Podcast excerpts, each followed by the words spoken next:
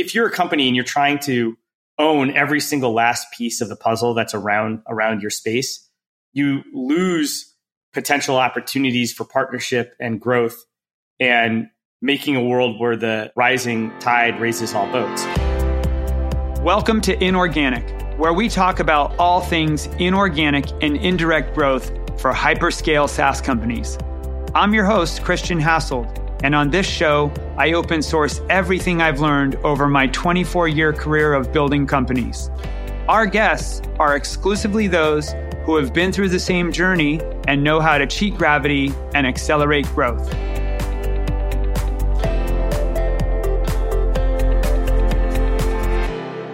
So, who uh, had an easier time getting up this morning?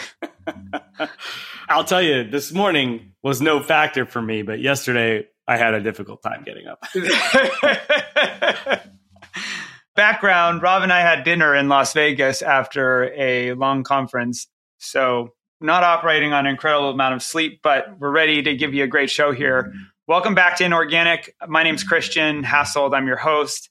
Talk about inorganic growth strategy for enterprise SaaS companies.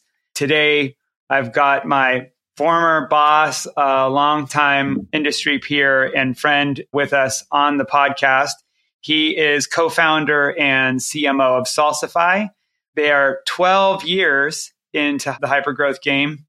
They've got a record of doing some M&A, so I'm excited to have them on the pod and talk about pairing your M&A strategy with your product and how you think about growing your business. So welcome, Rob.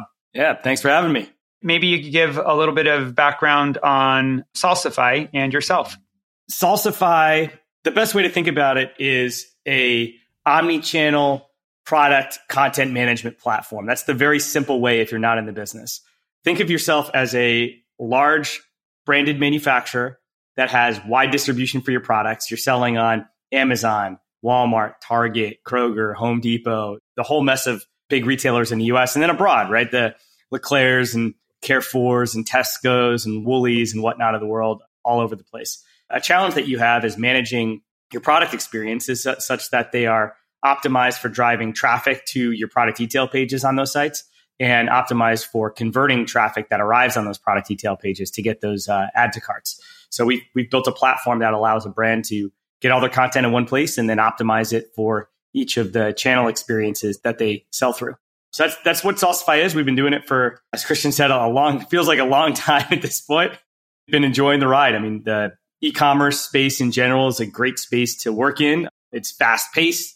There's not a lot of regulation or anything like that that you've got to deal with. So I've I've had a lot of fun. My background is a little bit mixed. I was a math and CS double major in college and then I was an engineer for a few years and then I was a product manager for a few years and then I was a product marketer for a few years and eventually founded uh, Salsify, and, and you know at Salsify I currently run marketing. Thank you for that setup. One of the goals of what we do here on Inorganic is help founders and the leadership teams of SaaS companies think about how to construct an M&A strategy in a hyper-growth business. There's often a lot of struggle around how do you kind of think about that strategy and pair it with your your product and your growth strategy. And so, my opening question for you, Rob, is how do you think about this question of what is right in terms of pairing M&A strategy with product and growth strategy? I think it's a great question.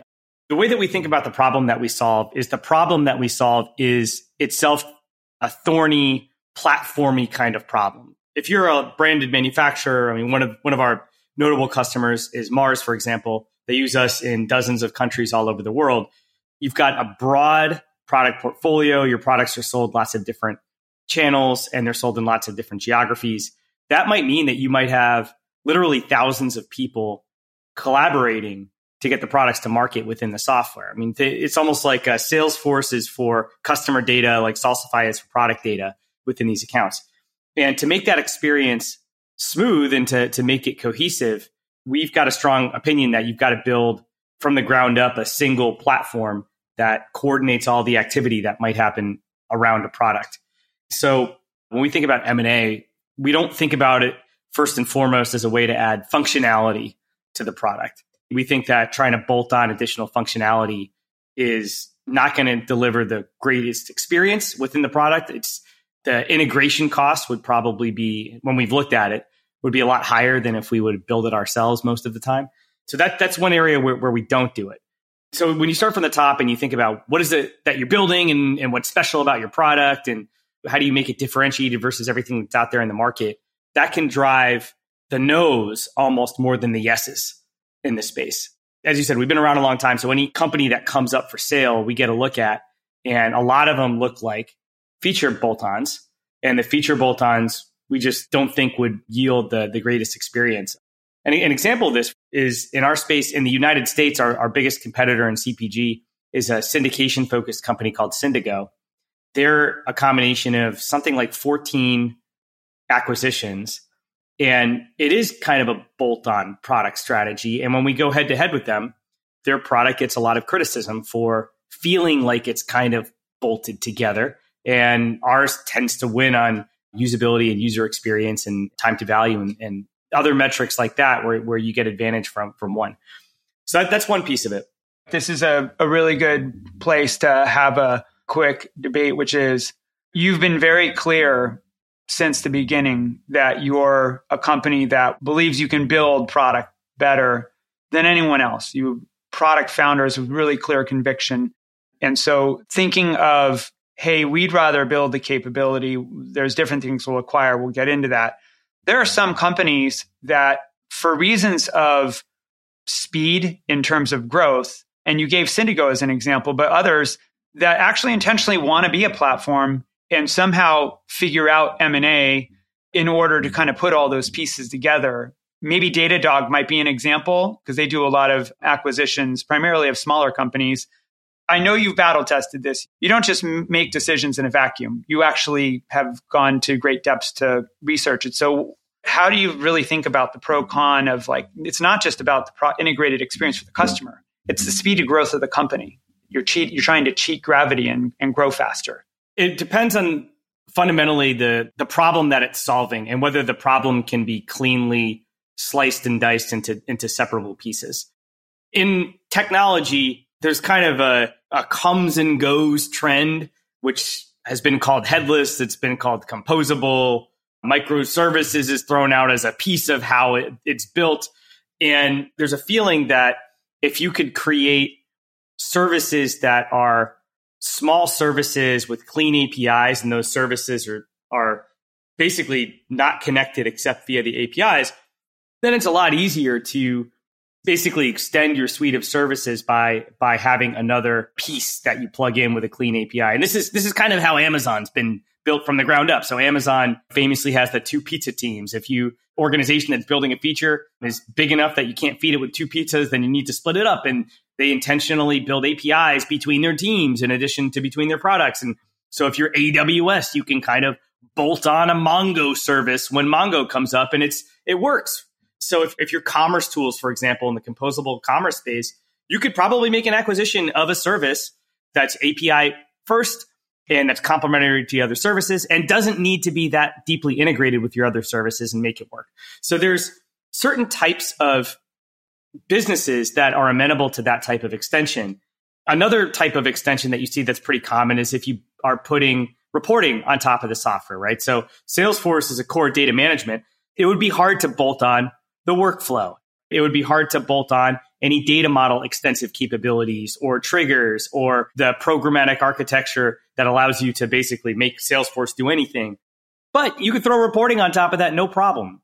You know, you could imagine Salesforce buying Clari or something like that, putting a once over on the interface so that the UX looks like lightning. And it could probably work that well, right? It's, it's integration into the core data flows of the platform are lightweight.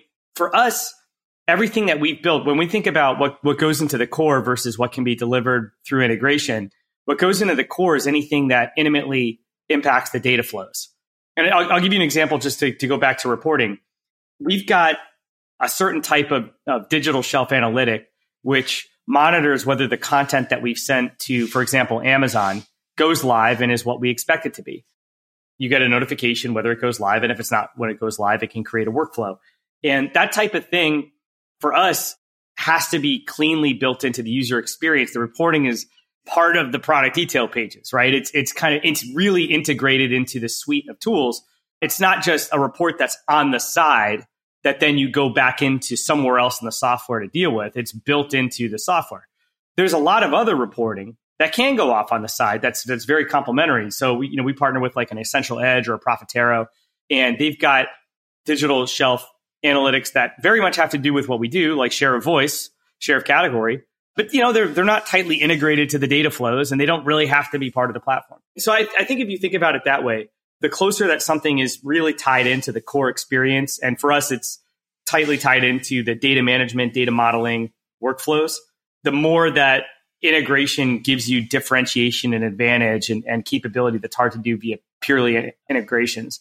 The more that the pieces are can be lightly coupled, the more that the what you're talking about can be a, a great situation. Datadog's an example, right? Datadog, a lot of lightly coupled services, not tightly integrated, so that model actually works for them. No, actually, you know, just kind of to go back to exactly what you just said, which is this is, I think, a decision that frequently is where there's probably a lot of debate, right? So you're a platform, and one of your capabilities is analytics. So one might say, hey, if you see a company, uh, let's just say where you mentioned Profitero, I think we know Profitero went through a sale mm-hmm. process a couple of years back. You probably looked at it, and in your evaluation, you're thinking, okay, can we add X millions of dollars in revenue to our business by adding this product in the portfolio? And if I translate what you're saying is one, the integrated experience for the customer was critical. But I think the other thing that you're, you didn't say explicitly, but I think is implied is the feature set that's required for your customers to have that workflow experience is like probably an nth of what that other product brings. And you really want them to stay inside of the product rather have to leave the product, go work in something else, and then come back. And you're willing to add i mean whatever it would take you could if you were going to add like 10 million in revenue by adding on this particular target company you're actually willing to battle it out for a couple of years to get that revenue into that product bucket rather than create complication for your customer and complication for your team and adding on that kind of an asset. Or never get that revenue. I think it's perfectly fine if you're salesforce. I don't think you feel threatened by Clari. The fact that Clari is doing really well is fine right? So i'm in boston there's a great company in Boston, Klaviyo, that is going to go public or you know, right around now. Their numbers are phenomenal. It's a great company. Most of their business is a plug into Shopify. I don't think Shopify is sitting there saying, God, we wish we had Klaviyo as part of the suite. Part of being a platform means that you've got an ecosystem that's healthy, that's around you, that extends capabilities and complements it. Bill Gates famously has the Bill Gates line, which is the real measure of a platform is people that are building on you make more money than you do on that in the ecosystem, right? I think that's true. So if you're a company and you're trying to own every single last piece of the puzzle that's around around your space, you lose potential opportunities for partnership and growth and making a world where the rising tide raises all boats. And so for, for us, I think that the ecosystem component is, is a big part of it. I mean, you, maybe you get a short term juice in revenue, but then it means you don't get to partner with Ascential Edge. All of a sudden, you're competing with them head to head because you've got an analytics suite that's comp- competitive with them. You don't get to compete with, you know, like a, you know, Commerce IQ, for example, has has analytics capabilities. I I, we'd all of a sudden find ourselves in competition with them, and we don't necessarily want to open that front. It's not core to the business. And so I, I think if you if you look at it from that lens, yeah, you get some short term revenue growth, but if it's not core to the business, are you opening up a battlefront that that you really are concerned about fighting? You know, another example is um, Power Reviews just traded to One World Sync, right? And a lot of people got to look at Power Reviews, but do we really want to make Bazaarvoice our competitor? Do we do we want to wade in there? Is that like a, a battlefront? Is that really core to what we're de- the value that we're delivering to our customers? Is that how they see us? No, we'd rather work with both of them they're great, you know, and and so, so I think that there's there's a reality here, which is that you can boost short term profitability, but how many how many fronts are you going to fight at one time? I tend to think that sticking to your knitting and being focused, if your market is big enough, if the prospect base is large enough, if your TAM is large enough in your core market, you're almost always better focusing on that and getting that to work better than you are expanding and expanding into adjacent markets and it just makes the company unwieldy. So, so I, I mean, I hear you on the, on the revenue juice side, but it's not simply that we think that we could go at our own and build an integrated analytics suite and get that money at some point. It's more, it's not money that we, that we think is core to the business. I mean, you've made it really clear what essentially you wouldn't do and kind of the framework, the way through which you think about it. What kind of M&A then is right for a company that follows your line of thinking? We've made four acquisitions and the way that we look at it is we either get an acquisition gives us industry or geographic expansion opportunity, or it gives us a network expansion opportunity. So, as I said before, we're omni-channel content management.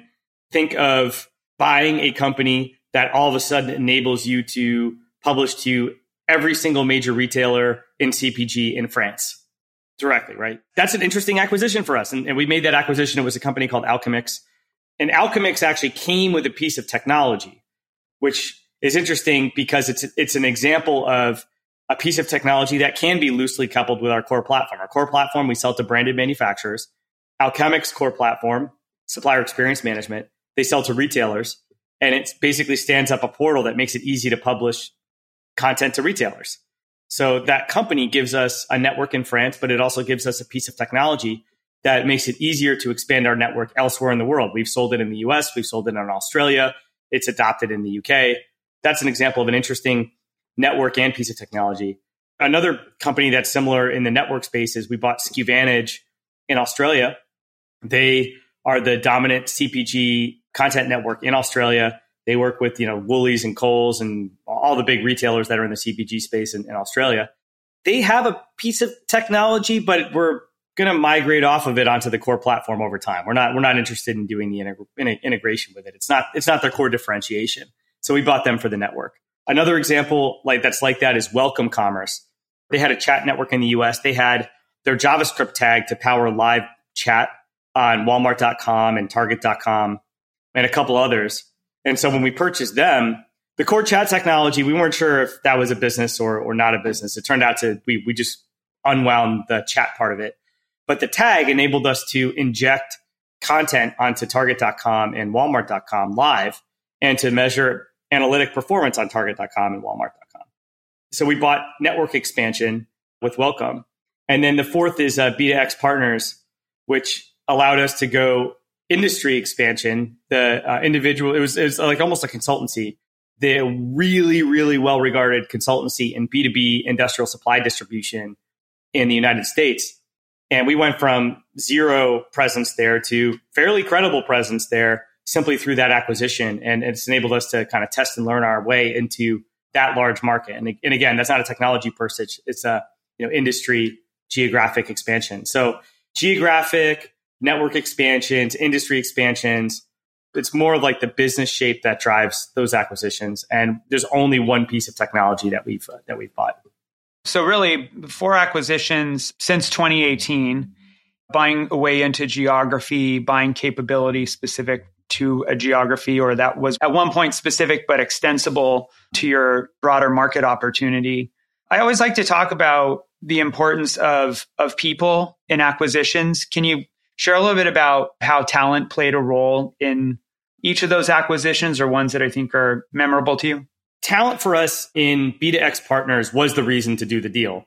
Justin King is phenomenal. He's he's well known in that space. So that that was the reason that we did that deal and he's still with us and that it's like an that's on one end of the extreme.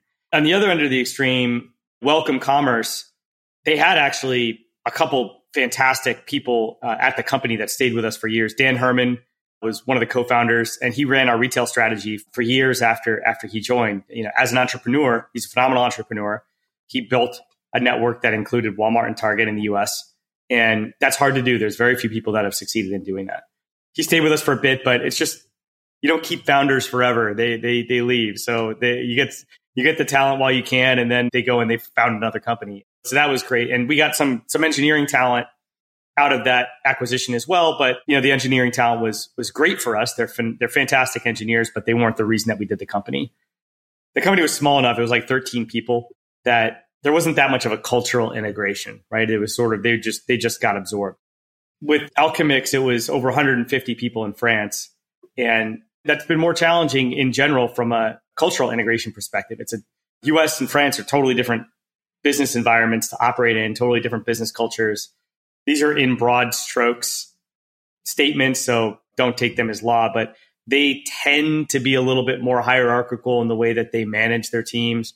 In the US and tech in particular, we tend to have more like flatter org structures. Even if there's lots of layers in an org, people are not afraid to speak up to the senior executives in the US. In France, that's much less of a thing. So there's, you know, there's there's differences that we've had to work through there. And, and ultimately, you can't really quite create the same culture for two businesses that are like that. And for that large of an acquisition, we, you know, we went through the process of just trying to trying to think, you know, how is this going to work? What's true about the culture of the combined company? What do we have to change about how we operate in order to bring them in or not? That's been a real journey for us over the, over the years on that side. I think where I where I've kind of come to at the end of the day, this is my personal point of view. This is not actually a point of view that's shared with with everybody, even at Salsify. But I tend to think that when you make an acquisition, almost the, the healthiest thing to do is to just say, we're acquiring this business. And then kind of it's almost like a private equity point of view. Go in there and evaluate the talent as quickly and as thoroughly as you can. And the people that you believe should be part of the journey, you're almost like hiring them, right? This is a hiring process. You're now joining this team. Are you committed to this team and what we're doing? Yeah, I think if you take that perspective, it's an aggressive perspective. You're not trying to sort of preserve what was special about the business that you acquired or anything like that. I think that ends up in a, and tends to end up in a better place. That's what Oracle does that. There's pros and cons to that approach, but I found that it is difficult to acquire a company with a distinct culture and a distinct way of working and a distinct way of being and uh, gently merge that in. That's that's a that's a difficult thing to accomplish. I think. I didn't intend for that question to go there, but actually, that's where I wanted to land the episode was on sort of a learning and cross-border M&A, whether you're a European company buying US company or the other way around. That process is just magnitudes of, of scale harder for exactly what you're talking about. I'd be interested in, in your view your choices are really one of two things, which is, for lack of a better term, to kind of kick the can down the road and sort of let the culture and the integration sort of figure it out over a period of time. And then you get a sense of who the, the people in the org are and whether it's a fit for them or a fit for you. You know, there a little bit of it sorts itself out through that process. The cost of it is the one thing that is the sort of the worst thing to miscalculate in M&A, especially small M&A, is how much uncertainty weighs in on the culture. When people don't have confidence in like, am I going to be here in six months? When they're not clear on why this deal, who is my boss? I, I didn't apply to work for this boss. I applied to work for this boss. Now I have a new one and they're in the US. That uncertainty creates so much noise and so much organizational friction. The idea of actually going in and doing what you're talking about, which is, I think a, it's a Vista playbook to do that, is to go in and interview people all over again. It not only is valuable from the perspective of making sure the people that are going to be a fit for the long run, it's giving everyone an opportunity to actually have FaceTime with the person that they're going to be working very closely with. This is a battlefront. You're trying to grow a company really fast. You better be really aligned and have those close relationships. That interview process actually works to a benefit because it's not just about you to them, it's a two way conversation. Yeah, I agree with that. But uh, I'll say under underneath it all, this is sort of a little bit of libertarianism coming out here, but one of the most powerful human motivators is agency. And if someone finds themselves working for a company they didn't choose, even if there's no ambiguity about whether they're going to be here in six months or not, there's not necessarily the commitment. They're always, you know, it's it's like the one foot in the past in a way, in what the in the company that they came from. But when you go through the interview process, you're basically forcing the choice of are you choosing to be here now that this has happened? That's almost the most important bit. So it's not you're not really looking for who you're going to cut. You're looking for who you who is opting in. And once they opt in, then there's no sort of excuses anymore. There's no like we used to do it this way or not.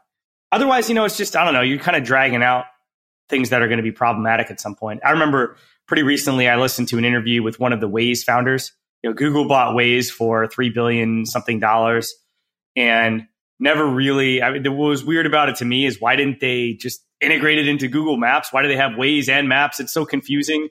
But yeah, big part of it was that I think Google wanted Waze to keep its culture and wanted to the Waze team to keep innovating and they didn't want to just absorb them. But what ended up happening is the the founder left pissed anyway years later because it was becoming like too corporate and too googly and and you're sort of I don't I don't know and, and it's unclear to me to what advantage, right? I mean, it's not like you know, day one if they had bought the thing. And you know, who knows? Who knows? By the way, if Waze would have sold under these conditions, but you can imagine a, a different world where they buy it and they say, "Look, Waze is going to be the engine underneath Google Maps for traffic, but the app is going away. We're gonna we're gonna merge every single thing we can out of it. We might drop some some of the community aspects of it."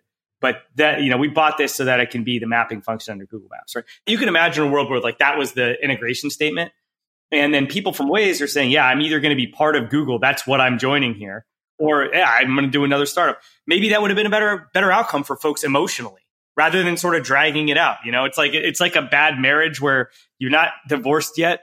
You kind of can see it coming maybe in a few years. Maybe, maybe it's a job change that breaks the camel's back, but I don't know. I just think that there's, there's a lot of power to somebody opting in and saying yes and just being clear about what you're, where you're going and having no compromise about it versus pretending that it's that it's not that at some point. So that, that's where I come from on this. Like, again, there's not. I don't think that you're going to get complete alignment, even even within my organization about about in that. A room, but, in a room uh, full of people, you're going to get a lot of debate. I think this is a very healthy debate to have.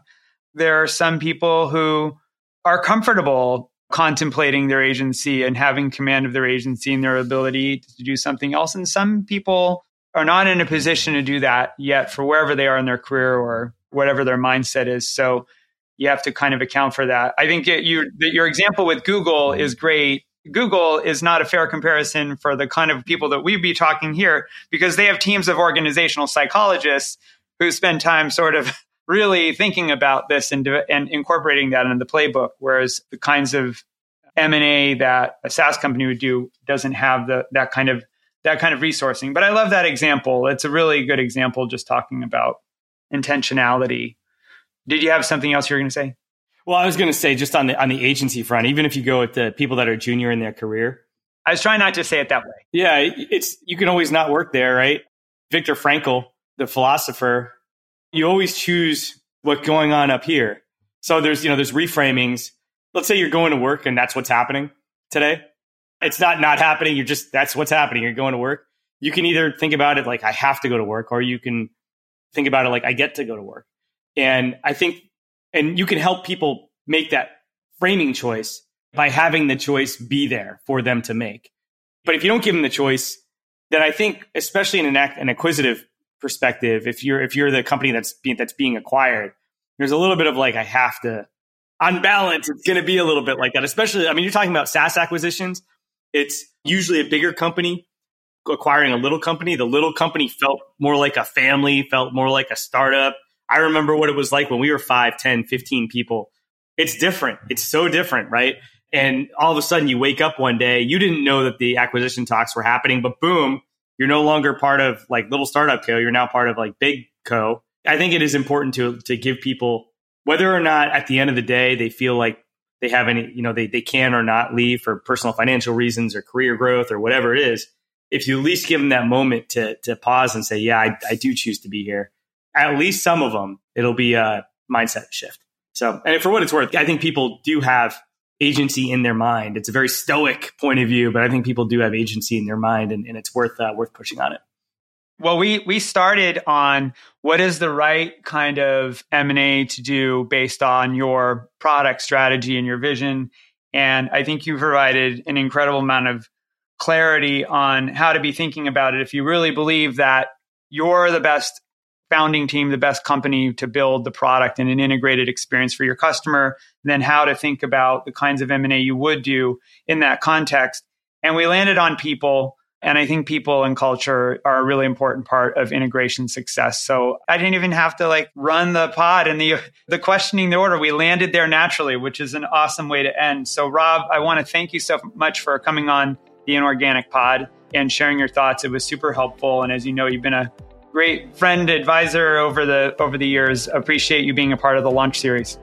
Yeah, thanks for having me on. And for all of you out there, thanks for joining us on Inorganic. We'll see you next time. Thank you for listening to the Inorganic Podcast. Make sure to check out the show notes and description for a rundown of today's show and all the important links.